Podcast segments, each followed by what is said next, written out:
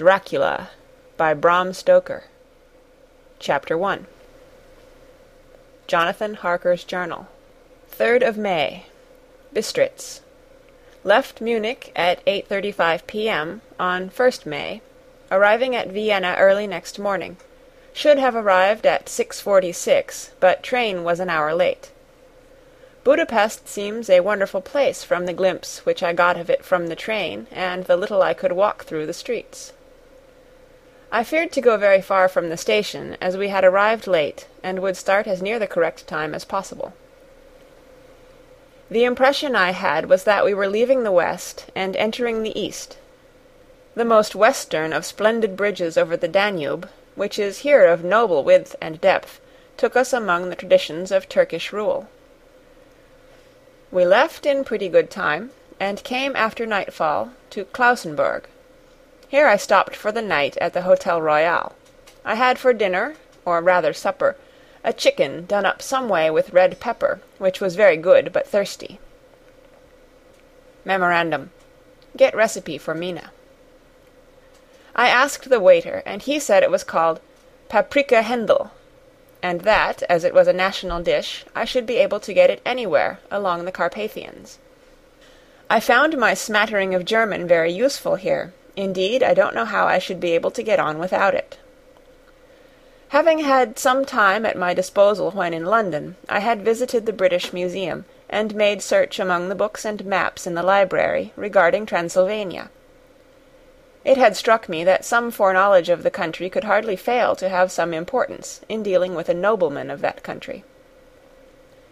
I find that the district he named is in the extreme east of the country, just on the borders of three states Transylvania, Moldavia, and Bukovina, in the midst of the Carpathian Mountains, one of the wildest and least known portions of Europe. I was not able to light on any map or work giving the exact locality of the Castle Dracula, as there are no maps of this country as yet to compare with our own Ordnance Survey maps, but I found that Bistritz, the post town named by Count Dracula, is a fairly well known place.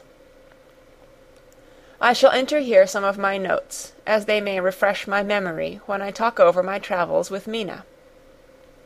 In the population of Transylvania there are four distinct nationalities Saxons in the south, and mixed with them the Wallachs, who are the descendants of the Dacians, Magyars in the west, and Szekelys in the east and north. I am going among the latter, who claim to be descended from Attila and the Huns. This may be so, for when the Magyars conquered the country in the eleventh century they found the Huns settled in it. I read that every known superstition in the world is gathered into the horseshoe of the Carpathians, as if it were the centre of some sort of imaginative whirlpool.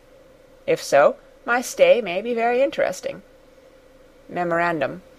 I must ask the Count all about them.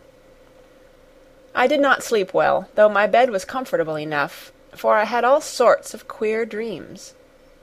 There was a dog howling all night under my window, which may have had something to do with it, or it may have been the paprika, for I had to drink up all the water in my carafe, and was still thirsty. Towards morning I slept, and was wakened by the continuous knocking at my door, so I guess I must have been sleeping soundly then.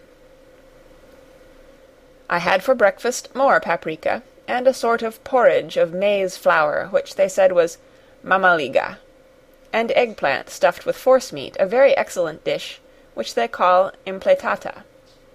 Memorandum. Get recipe for this also. I had to hurry breakfast, for the train started a little before eight, or rather it ought to have done so, for after rushing to the station at seven thirty, I had to sit in the carriage for more than an hour before we began to move. It seems to me that the further east you go, the more unpunctual are the trains, what ought they to be in China? All day long we seemed to dawdle through a country which was full of beauty of every kind.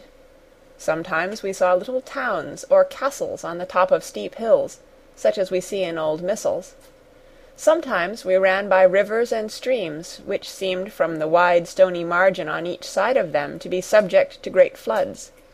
It takes a lot of water, and running strong to sweep the outside edge of a river clear. At every station there were groups of people, sometimes crowds, and in all sorts of attire. Some of them were just like the peasants at home, or those I saw coming through France and Germany, with short jackets and round hats and homemade trousers; but others were very picturesque. The women looked pretty, except when you got near them, but they were very clumsy about the waist. They had all full white sleeves of some kind or other, and most of them had big belts with a lot of strips of something fluttering from them like the dresses in a ballet, but of course there were petticoats under them. The strangest figures we saw were the Slovaks, who were more barbarian than the rest, with their big cowboy hats, great baggy, dirty white trousers white linen shirts, and enormous heavy leather belts, nearly a foot wide, all studded over with brass nails. They wore high boots with their trousers tucked into them, and had long black hair and heavy black moustaches. They are very picturesque, but do not look prepossessing.